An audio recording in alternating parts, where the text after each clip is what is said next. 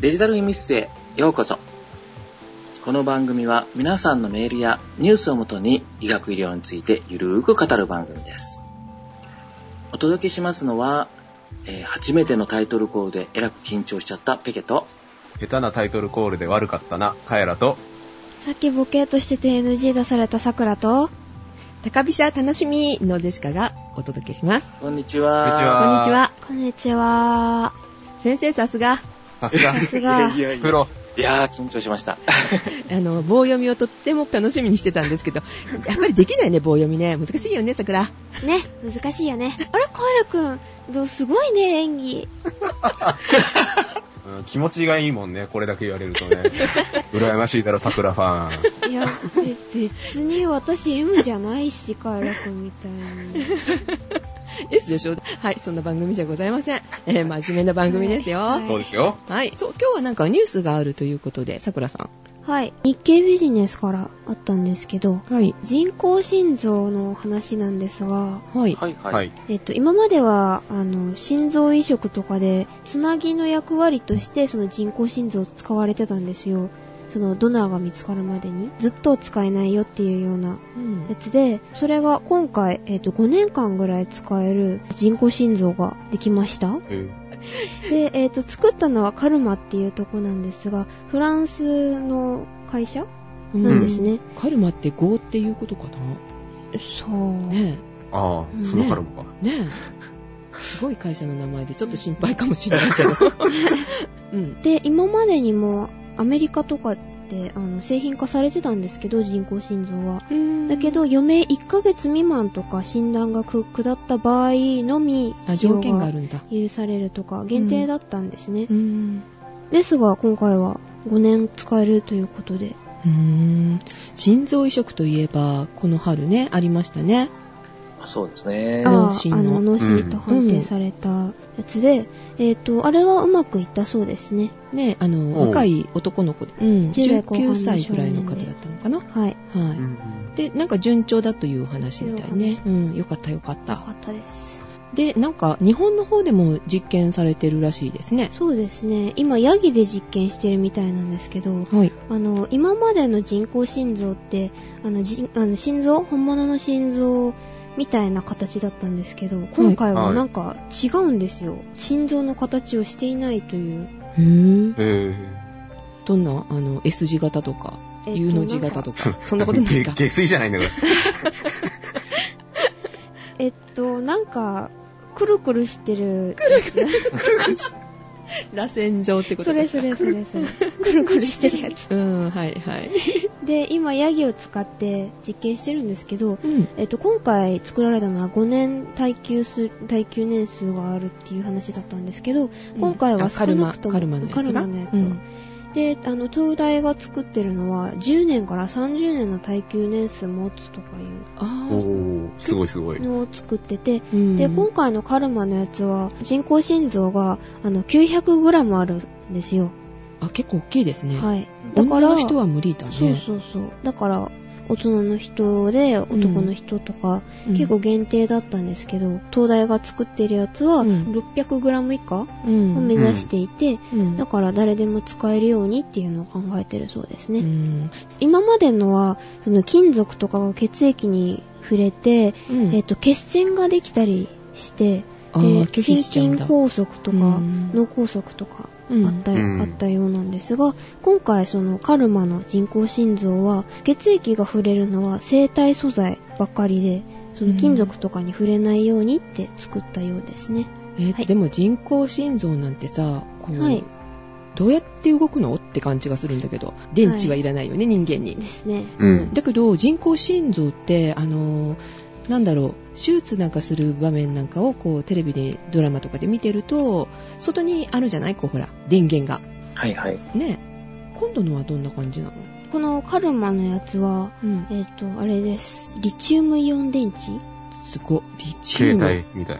えそれも埋め込んじゃうのもしかしてえいや埋め込まずにえっ、となんか外に耳の後ろから電源をなんか取って耳の後ろお腹のところになんかその電池つけとくみたいです中には埋め込まないえーリチウムイオン電池ってことは充電するってことだよね、ですね。うん電池切れがちょっと怖い気がしないでもないですけどえっと、ね、稼働時間は12時間。ああそんなに持つんだ一日は活動できるかな、 1日はできないですね。12時間だから、2回、ああ昼間はってことでね昼間はそうそうそう、ん日朝昼間と、は日中。うん。、そううそうん帰ってからはねで充もこ電みのたいこの電池が重たいんですよ。1キロあるんですね。なあ体重増えちゃうやばあそういう問題じゃないそういう問題じゃな くなんでそこ気にするのよ。すいません。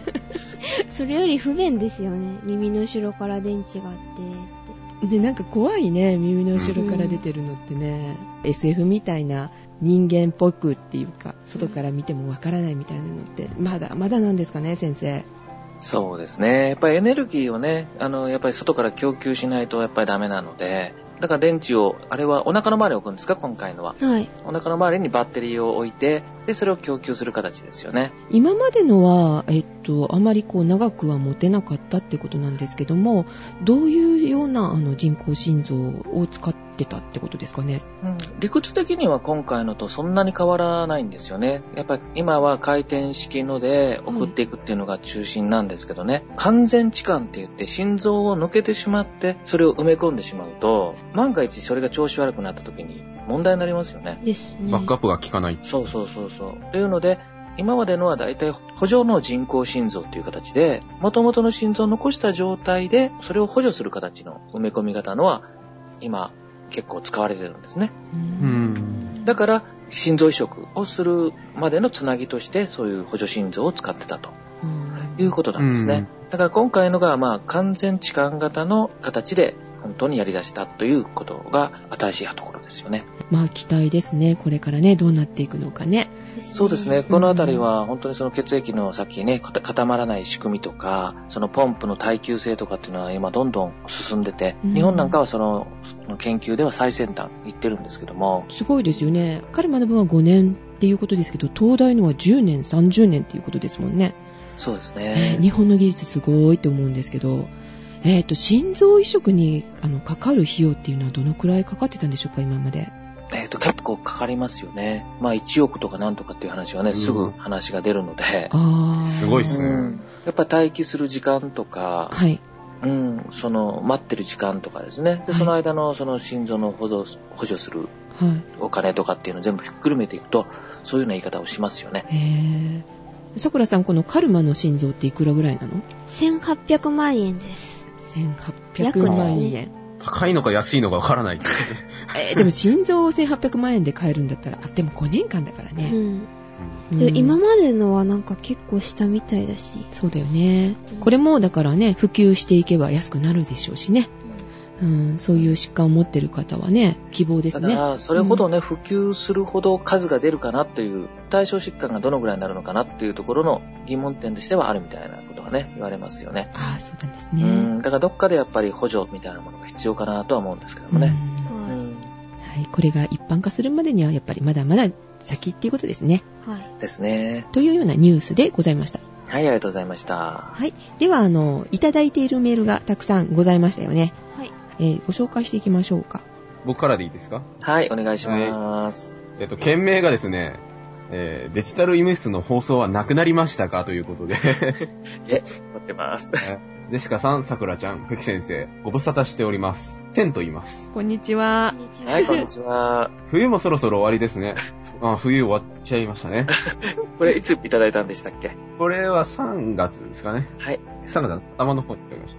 えー僕は山陰、過去島根県に住んでいるので、今年は、あ、かなりの豪雪でしたよ。毎朝通勤前に行う聞き書きが日課でした。えっと、僕のことは皆さん覚えておられますか救命救急士の医療行為について質問しました。ね、それね、ご紹介させていただきましたよね。えー最近は配信されていないようですね。お休みなのですか毎月やってるよ。実はね、まさか桜ちゃんが病気とか心配です。ということで、えー元気ですか元気ですよ。よし。えー救急救命士といえば、ま、ニュースにまた出ていましたね。えー点滴をを違法に行ったのだとか、えー SNS でも注目キーワードとしてピックアップされていましたよ。多くのコメントが救救命士を、えー擁護するものでした。うん法律が悪いとか、うん患者家族は絶対にあなたを責めたりしない、などのコメントが多かったように思います。ペケ先生に教えていただいたように、確かに救命士の教育問題が解決しないと、処置のできる範囲も増えることはなさそうなのですが、助かる命を助けるために、えーこのような緊急を要する医療問題は積極的に解決していただきたいものですということなんですが、救急救命士に関して、えーペケ先生何かございますでしょうかうん、これね、本当に前の時にもね、お話ししたし、今回もこれなんですけどね、できる人がやればいいっていうのはもちろんあるんですけど、うん。じゃあ、それをやることが本当にみんなができるのかなというと、やっぱりなかなかそこが難しいっていうところですよね。う。うんんだから、やった場合がいいっていうのはもちろんその通りなんだけれども、それをやりすぎたことによって、逆に障害が起こったりとか、害が起こった時に、誰が責任持てるのというところなんですよね。なるほど。そこのやっぱり難しさですね。えーと、じゃあメール続きよろしいですかはい、お願いします。今回僕がお伺いしたいのは、扁桃腺についてです。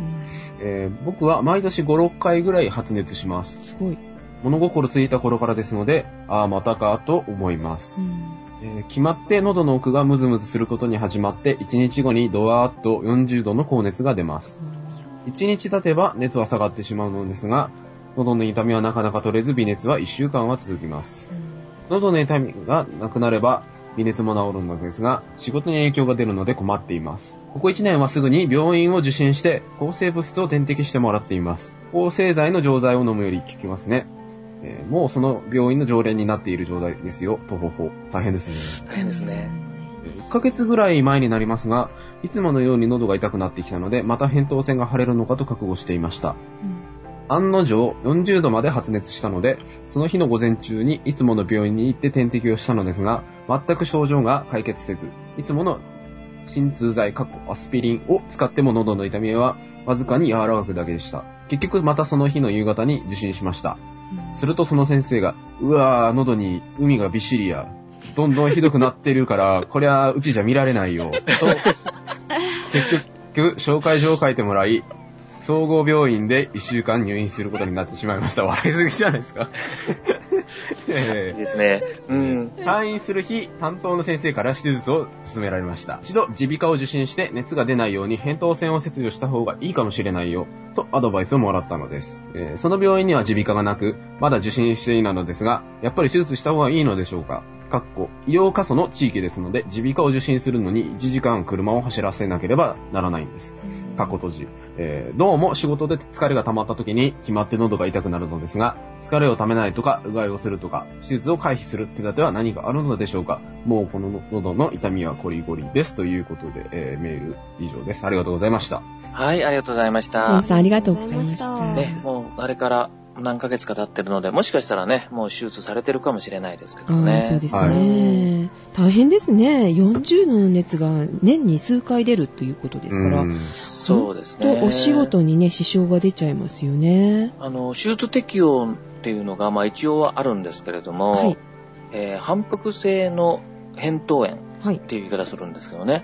はい。まあ、それだと、まあ、2年間で8回以上、うんうん1年で4回が、まあ、2年続いたっていうのが一つの適用なんですよ。だからちょうど、そうですよね、年に5、6回っていうことなので、はいとしてはもう、された方がいいかもしれないなっていうのはありますよね。あーうん。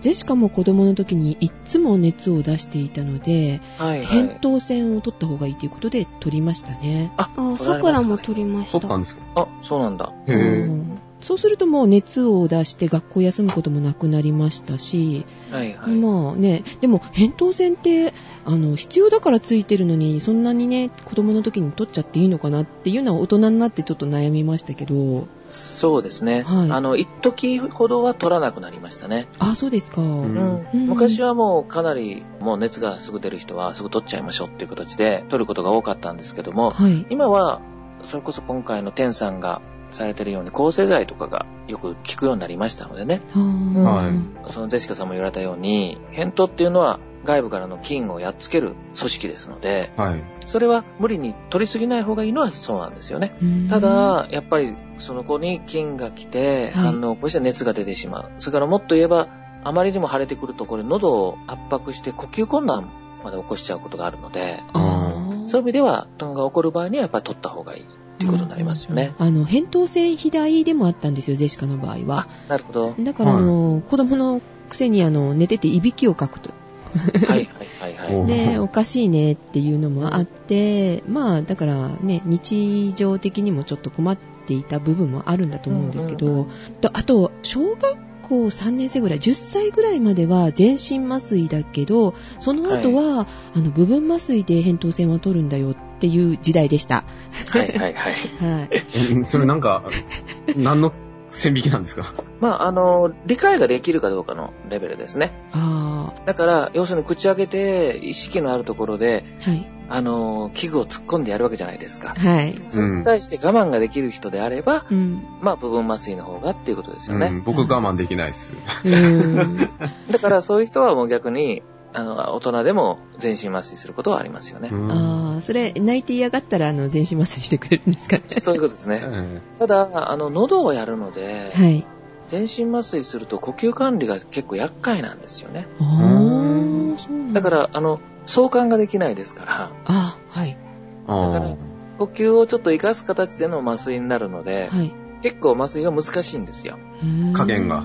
加減が。うんへえうんうんうんまた自分の話ばっかりでごめんなさいって感じなんですけど、いえいえいアデノイドっていうのをやったんですよ。え。はいはいはい。で、これは部分麻酔であの処置をしてもらったんですけど、その時やっぱり痛くって口開けるのがもうものすごい嫌だったんで、その扁桃腺取るって言われた時に泣き叫びましたか らね。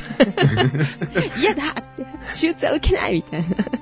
だから全身麻酔に大きくなってたけど、全身麻酔だったのかなっていう記憶なるがほ。ど。アデノイドのっていうのが、はい扁桃腺のことなんですよ。えいや、だから同じものですよ。あ、そうなんですか。はい。だから、その時は、はい。扁桃が腫れてるので、はい。そこを部分的に切って、あーで、海と。かをはみ出しだ出したんだと思うんですね。あーなるほど。で、これがアデノイドを繰り返すから、抜けてしまいましょうっていう手術をしたんだと思う。あ、同じものだとは知らなかった。違う病気をしたと思ってま した。同じ病気ですね。あーへーやっぱりじゃあ、産んでるところをやっぱりするから痛いんですね。だから、やっぱり取るときは、はい炎症がない状態で取らないといけないので、ああ。んだから今腫れてる状態の時にはちょっとそこを切って、はい。まあ、のけてと、あうの、ん腫れてるやつだけちょっと抑えてっていう形ですようね。ん。あと、あの、メールにあったんですけど、回避する手立てはいはい。あっていー、ううがいとなか。うんありますか、うん。やっぱりこれは、その本当に疲れをためないっていうことですね。うんこれ、ね、別にその、こういうのに限らないんですけれども、体が弱った時っていうのは、その人が一番普段弱いところに出るんですね。あーうん。だから頭痛持ちの人っていうのは体が弱った時にやっぱ頭痛から来たりとか、その肩こりがひどい人っていうのは大体疲れっていうのは肩から来るとかというようなところがあって、はだからまあ天さんの場合はやっぱりそれが喉に来るのかなとい。いうことなんんですね。うんうん先生、ちなみに、先生はどこから来ますかあ、僕どこだろう。あ、元気らしい。いつも。あ まり、うんあまり気にしたことはないですね。うーん。桜はどう桜も特には。滑舌が回らなくなるとか。ああ、でもすぐ肩が凝るとあ。あー、か。肩こり症って言ってたうね。んうん。肩こりがひどい。うん。カエル君はど僕なんかね、喉、なんかつまんないところが腫れたりしますうね。喉つまんないところってどんなところわかんない。 いや、なんか、なんか喉仏のね、うん右側が痛くなるのと、あと、首の前筋ところが張ったりするんあですよね。ーやっぱりそのあたり全部、返答のあたりかの可能性ありますね。うーんえー最近なんかあったそういうので。最近腫れた以外と、あと、はいそう。ですね、2、3週間ぐらい前のなのかな、なんか、唾飲んだりすると、うん。耳と喉の間がなんかちょっとズギってするような症状が出て、で、耳鼻科に行ったんですね。はいで、そしたら、なんかいろいろ鼻の中に突っ込まれた挙句、じゃあな内視鏡で見てみましょうって言われて、細めの鉛筆みたいな、うんはいお父さんの内視鏡を鼻から入れて、で、前にモニターがあるんですよ。で、こう、どんどん自分の喉下ってって。で、そしたらなんか、白いブツブツみたいのが、バラッとできてて。で、おあ、ーえ炎症できてますねって言われて、じゃあ、あの、痛み止めと、抗生剤と、あとなんか、胃薬はいはい。うん、出されて、それを5日ぐらい飲んだら治ったんですけど、ううんん。うん、あれは一体何だったのかなという。それもね、返答の一部ですね。うーん。うん。だから、いわゆるよく言われてる、ここでの天さんの相談とか、あの、ジェシカさんが切った返答っていうのは、口外返答って言って、はい。入り口のところなんですね。うんで、うん。今言ったカイラ君が言ったところっていうのは、まあ、咽頭扁頭っていうか、時間咽頭孔って言って、時間と繋がるように、ちょっと、もっと奥のところにまた扁頭ってあるんですよ。はい多分そこが炎症を起こしたんですね。うーん、じゃあ、返答なんですかそれも扁頭の、うんいの一部という扁か。頭炎、そうですうね。ん。扁頭炎の一部になると思いますね。へーやっぱりそこら辺がやっぱり、あの、弱いみたいですね。カエル君の場合は ね。桜城喉弱いですね。そうだね。 確かに。若い子が最後はあ若い子は若いはい、もういいです。はいはい。ジェシカさんはどうなんですかなんか、体のどこか弱くなるところっていうのは、疲れが来たら来るところっていうのは。やっぱり喉ですかね。でも、扁桃腺切ったから、扁桃炎かかることはないですよね。いや、だから、その、完全に抜けちゃうわけではないですし、あ、そうだ。それ以外の検討もあるので、カイラ君が言ったみたいなの、あれでとすこよろね。もあるので、そのあたりっていうのはあるのかもしれないですあね。じゃあ弱いってことですね。でも、普段はお酒で消毒してるから大丈夫と か、ああ、消毒になるんですか、やっぱり。 アルコール、なんか、お腹壊したら、なんか、アルコール飲めとかいうようなこまあ、あれはないですけどね。とないんです かないんですかなんだ逆にあのね、喉が焼けたりはします からね。あの、アルコール度数が高いのをあ飲むーと。高すぎると。でお酒飲むとね、ちょっと喋りすぎたりして、あの喉が痛くなったりしますよね。しますよね。喉焼けするっていうかな、あんまりお酒を飲みすぎると声があの、年寄りみたいになっちゃうって聞きましたけど、ああ、ガラガラになりますようね。ん、やっぱり良くないんですよね。あんまり飲みすぎ、吸いすぎですよね。ね。うん、タバコは吸わないんで、それはな影響しないと思うんですけど、あとあの、あれですね、あの、リバースをしてしまうと、食べ、食べ過ぎたりとか、あのね、飲みすぎてはいリバースをしてしまうと、やっぱり喉に良くないでしょうかね、先生。 あれはもう消化しちゃいますからね。喉あを。の、うん、あの、胃の中っていうのは、はい pH がはい。 1とか1.5って言って、はあの、大理石でも溶かしちゃうぐらいの精度なんですよ。い。はそれは、ただ胃にはそれを表面にあ粘液が自分自身を溶かさないような仕組みができてるんだけれども、はい。あ、はい。はい。それがじゃあ食道を通ったり喉を通るとどうなるかって言ったら、もう消化するぐらい強い液なわけですよ。いやうんはいおーだから何度も、あの、逆流、あの、胃胃のが戻す人なんかは、その、食道炎っていうのを慢性的に起こしたりですね。まあ、喉が痛いのもやっぱそれなんですね。あー、わかりました。リバースしないようにします。 はい。うん。じゃないです。はい、わかりましあた。ーはい。ということで、天さん、よろしいでしょうかね。はい、ありがとうございました。はいありがとうございまあしりがとうございました。また、あのね、これに懲りず、またメールしてください。そうですね。はい。では、あの、次、えー、ジェシカの方からご紹介します。はい、お願いします。ジャークマンさんですね。ありがとうございあまりすが。とうございあまりがす。とうございありがとうまごす。ざいます。こんばんは、お久しぶりです。ジャークマンです。さくらさん、ジェシカさん、カエラさん、ペケ先生、いつも楽しくためになる放送ありがとうございます。ありがとうございます。はい5月に更新されたアスペルガー症候群についての回、とても興味深く拝聴しました。というのも、僕の友人に、この人はひょっとしてアスペルガー症候群かもしれないと思っている人がいたからです。もちろん決して揶揄するような意味ではありません。ところが、放送の後しばらくして、偶然にもその友人がその時に読んでいた本を僕に見せながら、君ってひょっとしてこれじゃないと聞いてきたのです。その本のタイトルは、アスペルガー症候群。なんとその友人も僕のことをアスペルガー症候群だと疑っていたのです。お互いアスペルガー症候群だと思い合っていたというのも妙な人間関係ですが、もう、確かに僕は集中力が極端に続かなかったり、かっこ1分から2分くらい、たまに空気が読めなかったり、心当たりがないわけではなかったので反論するわけでもなく、その後2人でアスペルガー症候群についていろいろと雑談をしたところ、僕が妙に詳しいので友人に感心されました。これも直前にデジタル医務室を聞いていたおかげです。ありがとうございました。えー、こちらこそ。とりあえず僕はかろうじてまともな社会生活を送れていますので、かっこちなみに友人は今一つです。 どういうことでしょうね。今一つなんですか。特に専門医に見てもらうようなことはありませんが、これを機会に勉強してみたいと思っています。これからもためになる放送を期待しております。ではでは、ジャークマンさんでした。はい、ありがとうございます。はいありがとうござありいがまとしうございたました。うん、まあでも、相手のことがこれだけね、察することができる人はうん大丈夫かなっていうようなところはちょっと感じるんですけどもね。あーまああの、前もね、ちょっと言ったんですけど、はいどこからどこまでが病気か病気じゃないかっていうのは、本当にね、境は界いははいろいろなので、はい、だからね、誰でもやっぱり空気を読めない時ってあったりとかしますものね。そうですねう。ん。社会生活がとにかくちゃんと送れればいいですよね。そうそうそう。ですうねん。あの、医者のね、ところで、ヒポクラテス症候群っていうのをね、ちょっと冗談的に言うことがあるんですよ。はい。ほう。あの、医学生の間でね、いろんな勉強、医学に関しては勉強しますよね。はい、はい。で症状とか聞くと、全部自分に当てはまるんじゃないかなと思って、ああ全部自分が病気だとか思っちゃうみたいなね。あ、はうんこういうのね、あの、まあ、半分冗談的にヒポクラテス症候群とかって言うんですけど、へうーん。だから病気のこといろいろ聞くと、あ、なんか全部自分に当てはまっちゃうとかってね、ら、ん思うことがあったりして。ううんん。かえって病気になっちゃうかもしれないですね。そうですいね。のは。はい最近ね、あの、健康に関する、こう、番組って多いじゃないですか、テレビ番組。はいはいはいはい。あれをね、見すぎて心配しすぎる人が、こう、増えているっていう話もね、ちょっと聞きますのそでうですねね。はい。あんまり知りすぎるっていうのも問題なのかもしれませんね。おおらかに構えてるといいのかもって思ったりす本る当時もあにりねます。、あの、社会生活がね、あの、送ってそれが問題なければ、全然心配いらないっていうね、のが一番かなと思ってますけどね。そうですね。はい。はい。さくらさんどうですかうまく遅れてますかはい。はい。